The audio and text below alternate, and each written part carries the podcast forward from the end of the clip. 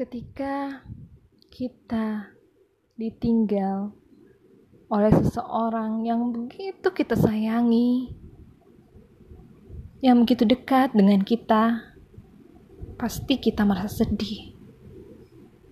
Pasti kita merasa, ya Allah, saya sayang dia. Kenapa dia meninggalkan saya? Kenapa begitu cepat dia pergi dari dunia ini? Yang pasti, Allah tentu lebih sayang. Yang pasti, umur sudah tentu ada batasnya. Allah lebih mengetahui umur seseorang, takdir seseorang, dan bagaimana kita menghadapi kematian. Bagaimana ketika kita menghadapi perpisahan dengan seseorang yang dipanggil Allah. Kita simak kisahnya ya.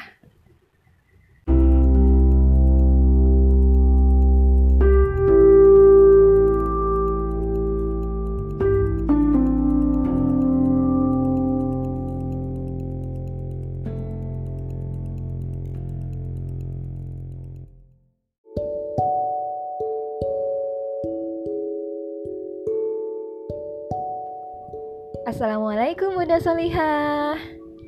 Bertemu kembali di podcast Menjelajah Kehidupan bersama Novi. Dan kali ini kita akan berkisah tentang Aisyah radhiyallahu an.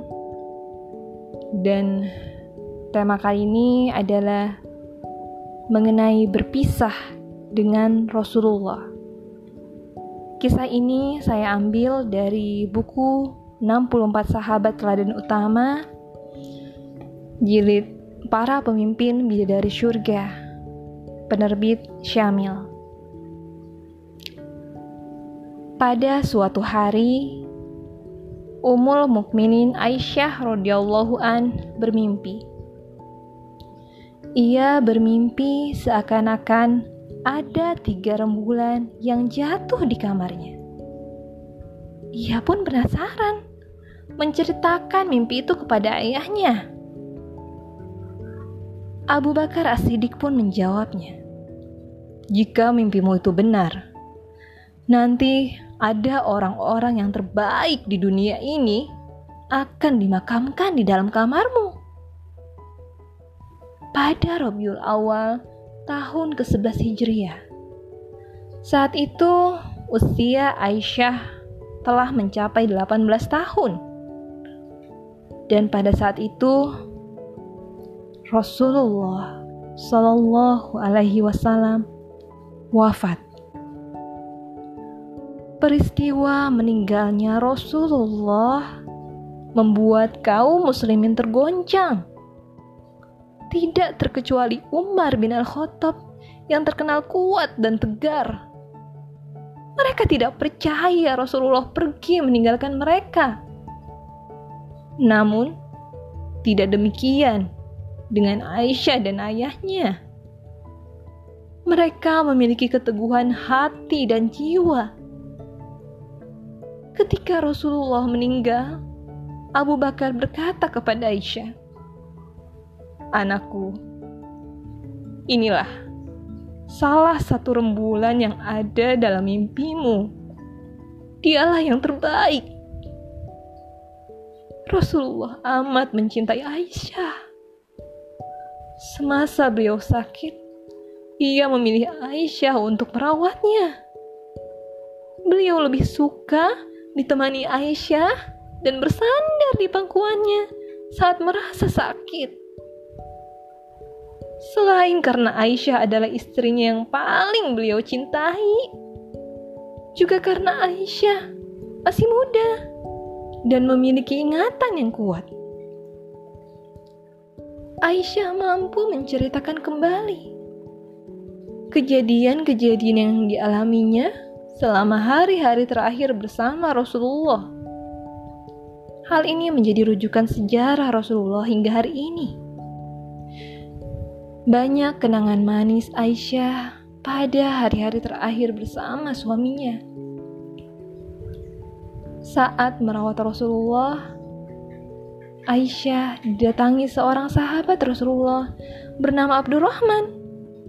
Yang tidak lain, ia adalah adiknya Aisyah. Ia membawa siwak. Dan Rasulullah memandang siwak yang dibawa oleh Abdurrahman. Aisyah pun melunakkan siwak tersebut untuk Rasulullah. Aisyah berdoa akan kesembuhan Rasulullah. Ia berdoa sambil mengusapkan tangannya.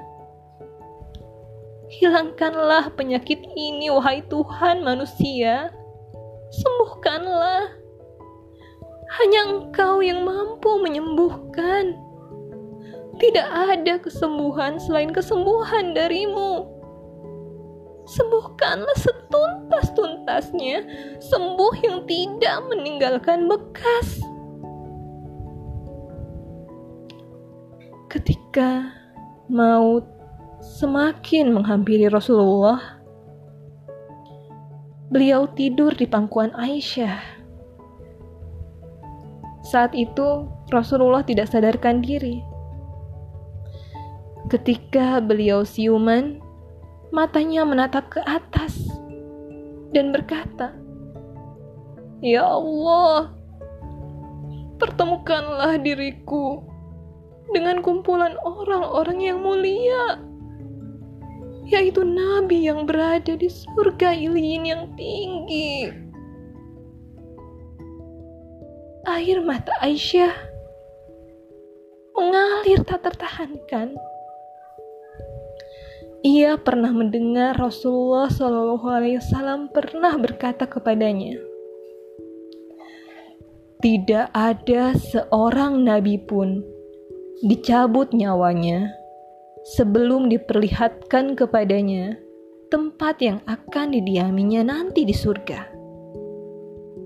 Setelah berdoa, Rasulullah pun menghembuskan nafas terakhir. Ia meninggal di pangkuan istri, dunia dan akhiratnya. Aisyah radhiyallahu an. Setelah Rasulullah wafat, maka pengganti beliau adalah Abu Bakar As-Siddiq. Ia memimpin umat Islam selama dua tahun.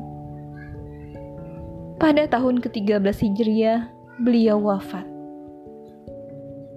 Dan Abu Bakar dimakamkan di samping pusara Rasulullah. Ya, rembulan kedua sudah dimakamkan di kamar Aisyah. Dan siapakah rembulan ketiga? Ya, dia adalah Umar bin Khattab radhiyallahu an.